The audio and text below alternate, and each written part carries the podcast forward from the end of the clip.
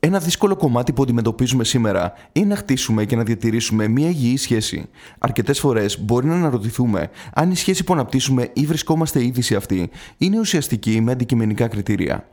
Είμαι ο Κοσμάς από το Men's Bible και σήμερα θα σου πω 5 συμβουλές για μια υγιή σχέση. Αρχικά, πώς μπορούμε να χαρακτηρίσουμε μια σχέση ως υγιή; Ο καθένας μας σίγουρα θα ορίζει διαφορετικά αυτή την έννοια, καθώς εξαρτάται από το τι αναζητάει κάποιος σε μια κοπέλα. Ωστόσο, υπάρχουν κάποια κοινά χαρακτηριστικά τα οποία προσδιορίζουν μια σχέση που θεωρείται υγιής. Αν τα γνωρίσεις ή τα αναγνωρίσεις τη σύντροφό σου και στη χημεία που έχετε μεταξύ σας, τότε σίγουρα θα χτίσεις και θα διατηρήσεις μια υγιή σχέση, στην οποία θα αισθάνεσαι ολοκληρωμένος. Πρώτα απ' όλα, χρειάζεται ουσιώδης και συναισθηματική σύνδεση. Το πιο βασικό κλειδί για την ουσιαστική και πετυχημένη σχέση είναι και οι δύο πλευρές να αισθάνονται συναισθηματική ολοκλήρωση. Υπάρχει διαφορά από το να είσαι ενθουσιασμένος ή να αισθάνεσαι κάτι παραπάνω από αυτό. Σίγουρα, οι περισσότεροι μπερδεύονται μεταξύ του ενθουσιασμού και του ουσιαστικού έρωτα που καταλήγει σε μακροχρόνια αγάπη. Όταν αισθάνεσαι ερωτευμένος, νιώθεις αποδοχή και εκτίμηση από τον σύντροφό σου, πω σε καταλαβαίνει ουσιαστικά. Αντιθέτως, αρκετές σχέσεις βασίζονται σε μια αρμονική συνύπαρξη χωρίς ουσιώδη σύνδεση. Μπορεί επιφανειακά να νιώθουν πως διατηρούν μια σωστή σχέση. Ωστόσο, στην πορεία δεν υπάρχει συνεχής εξέλιξη και συναισθηματική σύνδεση, με αποτέλεσμα τη σταδιακή απομάκρυση μεταξύ τους. Δεύτερον, να εκδηλώνετε τη δυσαρέσκεια και τους προβληματισμούς σας. Εξίσου σημαντικό είναι να μπορείς να εκφράζεις ό,τι σε προβληματίζει και σε ενοχλεί. Ακόμη και ένας τσακωμός σε φυσιολογικά πάντα πλαίσια είναι απαραίτητο συστατικό σε μια σχέση. Είτε συζητάτε ήρεμα, είτε σε πιο ανεβασμένους τόνους, το ζήτημα είναι πως πρέπει να εκδηλώνετε τι σας δυσαρεστεί. Αν φοβάσαι να μιλήσει για αυτό που σε ενοχλεί, τότε δεν θα μπορέσετε να βρείτε μια λύση που θα ωφελήσει τη σχέση σας.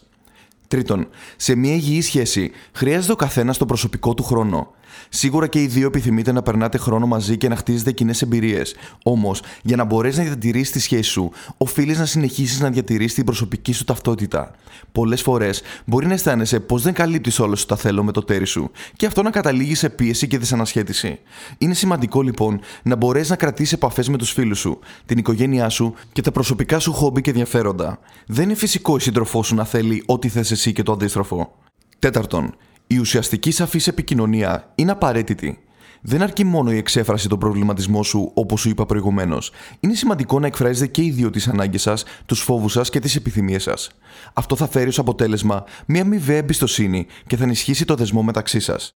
Πέμπτον, σε μια υγιή σχέση δεν θα είναι τα πάντα ιδανικά. Είναι σημαντικό να γνωρίζεις πως δεν θα είναι όλα ρόδινα σε μια σχέση. Κάποιες φορές θα έχεις να αντιμετωπίσεις δυσκολίες λόγω άγχους, πίεσης ή μιας δυσκολίας στη ζωή σου και ακριβώς το ίδιο θα συμβεί και στη σύντροφό σου. Είναι κάτι το οποίο θα επηρεάσει τη σχέση σας και θα είναι δύσκολο να κατανοήσετε ο ένας τον άλλον, όπου η σύγκρουση μπορεί να είναι αναπόφευκτη. Είναι επομένως βασικό να δείξετε την απαραίτητη κατανόηση και να προσπαθήσετε να διαχειριστείτε μαζί την οποιαδήποτε κατάσταση, ακόμη και αν ξεθοριάσει για ένα μικρό χρονικό διάστημα η σχέση σας. Είναι πολύ εύκολο να τα παρατάμε με την πρώτη δυσκολία. Γι' αυτό θα πρέπει να θυμάσαι πως όταν επιλέγεις μια κοινή ζωή με ένα άλλο άτομο, είναι αναγκαίο να έχεις την απαραίτητη υπομονή και κατανόηση ώστε να διατηρηθεί η σχέση σας υγιής.